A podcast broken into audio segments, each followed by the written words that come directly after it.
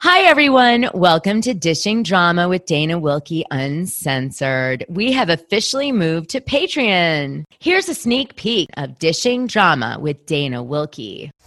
Come on, bitch, bitch, bitch, let's go.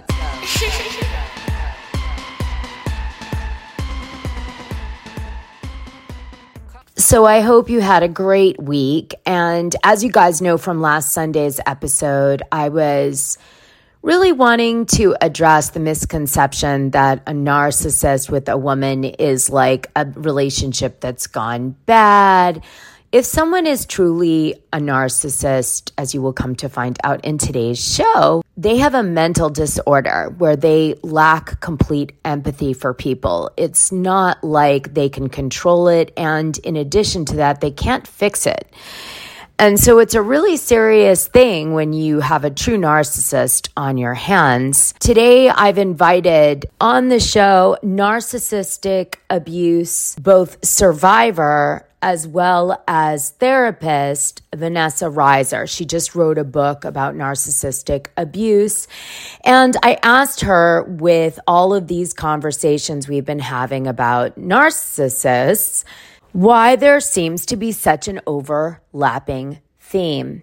Because I had contacted her in some of the coverage that I was doing on different celebrities and podcasters and Real Housewives of Beverly Hills and New Jersey celebrities uh, that might be narcissists because they show signs of it. I mean, when I say that, I don't mean like narcissistic attributes. I mean, really a real narcissist. So I contacted Vanessa Reiser because I said to her, I don't understand why we keep seeing these themes of like strangulation and uh, love bombing and ghosting and it's and weird fetishes and perversions that all seem to be similar. I was like, is this like a cookie cutter mental disorder where they're all doing the same grift? And, you know, I was shocked as you're going to hear in today's episode. It turns out that narcissistic abusers all have the same type of behavior. Literally, cookie cutter. So if you think you've been with a narcissist or you just want to avoid dating a narcissist and don't have your life nuked like me, because unfortunately, if you're with a narcissist and you get into a certain level with them, almost every woman and man ends up the same with their life imploding by the person, then you're going to really want to listen to today's episode because we're going to be talking about some of the abuse that I experienced, she experienced, and also how it applies to the Cassandra interview that I had over the last two weeks about Crazy Days and Nights and her experience with Enty. And also Armie Hammer, Jim Bob Duggar and his son Josh Duggar. You remember them? 19 kids and counting. They were on that reality show for TLC. It turns out that there's such a thing called one on one cults. Okay. And what this is, is that narcissists enroll very similar to a cult, eh, which is really, you're going to learn more about this on this episode, but it's fascinating. So today, by the end of the episode, you're going to hear narcissistic themes as it's applied to Cassandra's interview over the last two weeks. So you can understand you know, how they apply in your relationship. Cause I guarantee if you're with a narcissist, you're going to be like, oh my gosh, that's happening to me. Oh my gosh. Oh my gosh. Uh, you're going to hear about some personal experiences we've had. And then we're going to be talking about some celebrity narcissists in here and, and how their versions of these same behaviors manifested in their world and what is a one on one cult and enrollment and all this stuff. It's really fascinating stuff. And what's funny is I found out in today's show without giving too much a way that a lot of narcissists end up doing things like politics or being lawyers or doctors. Real Housewives of Miami might be ringing a bell in some of my Bravo fans' uh, heads right now as I say that. Um, someone call Lisa Hochstein and have her listen to this episode. And really quickly to my patrons that are listening to this episode, please make sure you listen to Tuesday's audio where I talk about Josh Duggar and in what way he is a narcissist and how it relates to the secret society generation, Joshua, and their agenda using social media. Oh my gosh, you can't believe what's happening behind the scenes. But I just wanted to give a shout out to that bonus audio to my patrons because it's going to go really great with today's show. All right, let's get into it. Come on, bitch, bitch, bitch, let's go.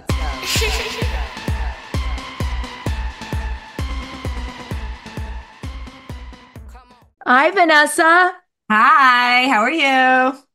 I'm so good. I really appreciate you coming on the show today to help me with kind of understanding better narcissistic abuse characteristics and some themes that were pretty shocking that Cassandra and Enty had. Just to preempt it, uh, Vanessa's listened to the part one, episode 167. And she also got a note sheet of all the themes that you guys uh, heard in part two, once episode 168. So she's up to speed on all of that. And uh, so I'm going to talk about some of the themes, et cetera. And, and Vanessa's going to help us with her expert understanding of narcissistic abuse. Uh, but before I begin this, Vanessa, would you tell me a little bit about your new book? How exciting! Yeah, so I wrote a book after my run across New York in a wedding dress. One of my best friends, who is a literary agent, was pitching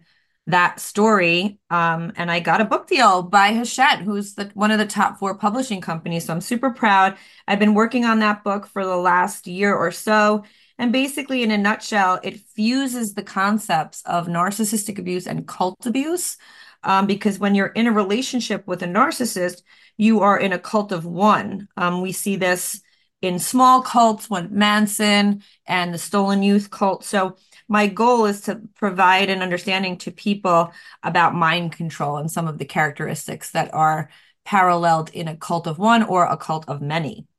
God, that's so interesting and absolutely true. Even the enrollment in that is like a cult. Because uh, as you guys all know, I, I cover secret societies and cults and all that in the Patreon. So I'm quite familiar with several uh, cults, unfortunately. um, all right. Well, uh, I can't wait to read your book. I will read it. Hopefully, you can sign a copy for me. Brilliant. Happy to. Awesome.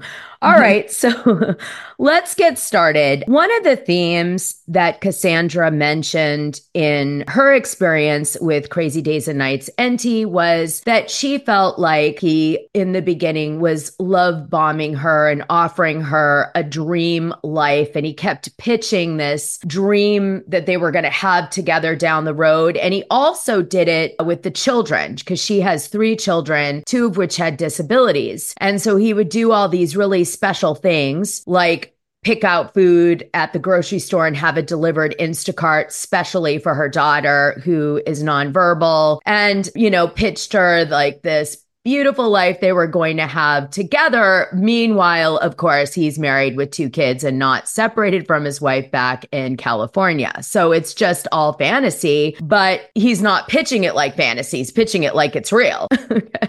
so what do you think of that first? Yeah. So, you know, while I cannot diagnose um, anyone that I haven't met, it seems as if anytime you're in a relationship with somebody and it seems like it's too good to be true, or there's this over the top expression of love and all of these kind of future fakey gifts and things that they say to you it that love bombing is definitely one of the first characteristics that we see when you're dealing with somebody who has a pathological personality disorder so that checks and what is that about? Why did narcissists do that? What is the manipulation there? Well, everything for them is transactional. So all of their relationships, whether they are business or quote unquote friendships, they have to be in transactions. So in ways they try to own their victims. And and one of the ways that they can do that is kind of uh, leverage this like, well, I did this for you um, later on. So they're they're heavy with the gift giving so that they can kind of pressure you into behaving the way they want you to, get you to fall in line. Um, but the love bombing um, is definitely in the beginning, and then it still happens throughout the relationship. So we find this after a fallout or an argument that the love bombing starts again in the cycle of abuse. So love bombing isn't just at the beginning of the relationship. And love bombing is, it's important to also understand love bombing by itself doesn't stand alone. Love bombing only becomes love bombing when the devaluing starts. So love bombing is very different from someone just giving you gifts and, and sort of being kind to you. Um, it's when the devaluing starts that you begin to identify love bombing for what it is, which is a level of manipulation. So she mentions that he kept saying he wanted to protect her, protect her, protect her. And so she kind of became shocked when the relationship was or changed to be abusive, even physically in the sack, which I'm going to tell you about in a minute, because uh, it transitions from like sexual play that's more traditional to him wanting to choke her allegedly in the bedroom. And I know you're not treating Enty. Please obviously. Please tell me what you think about choking and why the transition from protecting her to wanting to physically hurt her in the bedroom. Well, they vacillate between the savior and the villain on purpose. This is one of the manipulation tactics. But um, it's also important to identify choking as being different than strangulation. Choking is something you do if you eat something bad and you begin to choke. Strangulation, I wrote a, a, whole bunch about on in my book about strangulation specifically. It is either the or one of the largest predictors of homicide. so anytime a client comes to me and tells me they were strangled, all kinds of i get a, a, lot of alerts go on in my mind because i know the data surrounding strangulation. We saw this with gabby petito. Coroner says that gabby petito was strangled. We also just learned she most likely died up to a month before her body was found in mid-september. Now these details could shift the investigation as the manhunt continues for her fiance brian laundrie um, and others. And this is a really interesting piece it's that they know that this is not as easy to identify as an assault the way they might could be you know viewed if they had a black eye or something like this. So they are very kind of careful about where any physical marks might be left right? So sometimes we see this with pinching hair pulling poking pushing and other things but strangulation is the one of the greatest predictors of homicide. So it's really scary when i hear about strangulation yeah, she said that she wasn't sure to really feel threatened or not. It was so confusing for her you know, he'd say to her, I guess, like, I want to kill you and things like that. And that turned him on in some way. Uh, that's how she kind of explained it to me. So I was trying to, you know, understand that. That's so extreme. Yeah. I mean, the psychopaths, sociopaths, or narcissists will um, be aroused by inflicting pain in some cases um, because they don't feel a lot. I know um, they will utilize sex as a way to feel anything or, or murder. We saw this with Jeffrey Dahmer, which is sort of expressing that people leaving him, um, he would he would feel he would feel like he was being abandoned. Jeffrey Dahmer picks him up and invites him to come over to the house, and Stephen Hicks does. They are sitting and talking. Jeffrey is attracted to him. And now Stephen Hicks wants to leave. What's important here is when Stephen wanted to leave, Jeff didn't want to be abandoned again. His father abandoned him, his mother abandoned him. So he didn't want Stephen. Plus, he had these fantasies of killing. So it's a perfect storm. Um, but they don't feel a lot. So a lot of times they will go to great lengths to feel anything. They just don't feel much. And so, how do you think starvation played into this at all? She complains that one of his fetishes was for her not to eat all day. And then at the end of the day, he would tell her when to eat and he would make her wait, you know, so she was starving. This is a very standard tactic with narcissists and cult leaders to manage the victim's intake is in terms of food. So sometimes they will overfeed or underfeed their victims just as a matter of control. They really love this idea. It makes them feel powerful that they wouldn't that they could control something that is so intimate to people. Think about you know, what is more intimate than, you know, ingesting something. So they are very, um, it's a theme that they want to manage that. And they, you know, you know, even to the extent of poisoning, they really feel a lift if they are able to control their victims. So this is just a really high level version of control. And he kept wanting to get her pregnant. He kept saying, I'm trying to get you pregnant. Why won't you just let me get you pregnant? Pregnant, pregnant, pregnant. So, what is that? Definitely control, you know. And while I don't know him, it sounds like a standard thing that narcissists will use, which is getting people married, getting engaged, having a baby, buying a house, you know, sort of turning up that dial because they they can see that if you're willing to do that, that they will be able to basically control everything about you. Nothing is is um, easier to exploit than you know having a child with a narcissist, and particularly a special needs child. This is like the chef's kiss, you know, because they do this for sport. But pregnancy, I often hear as something that gets exploited by toxic people. Wow. Uh, well, she even asked him at a certain point uh, is this like about BDSM for you? Or like, I don't understand where this is coming from. And he was like, no, this is not about BDSM. Like, I actually really want to do this. I'm like, oh my God. Mm. Um, all right. He also lies to her pathologically. So he and he you know pretends in the beginning that he doesn't have a wife, then it graduates to he does have a wife but she's an alcoholic and he's leaving her. Then he graduates from that to I've moved down the street and she's just close by, but none of this is really happening. Okay. Just saying, like, the wife is with him the whole time at the house or whatever. That's what Cassandra later finds out. And in fact, the wife is supposedly at rehab at a certain point, but really, I guess she's with him traveling around Europe on and off, you know, on vacation. And the wife says that he's done this kind of cheating with multiple women when Cassandra finally talks to Enty's wife.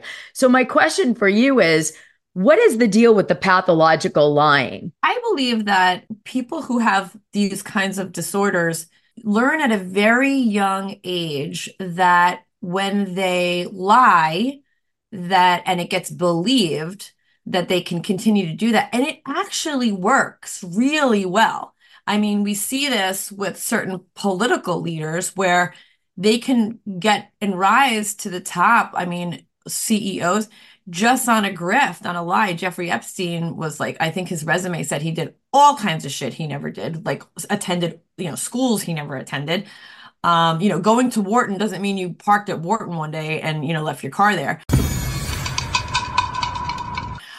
Yeah.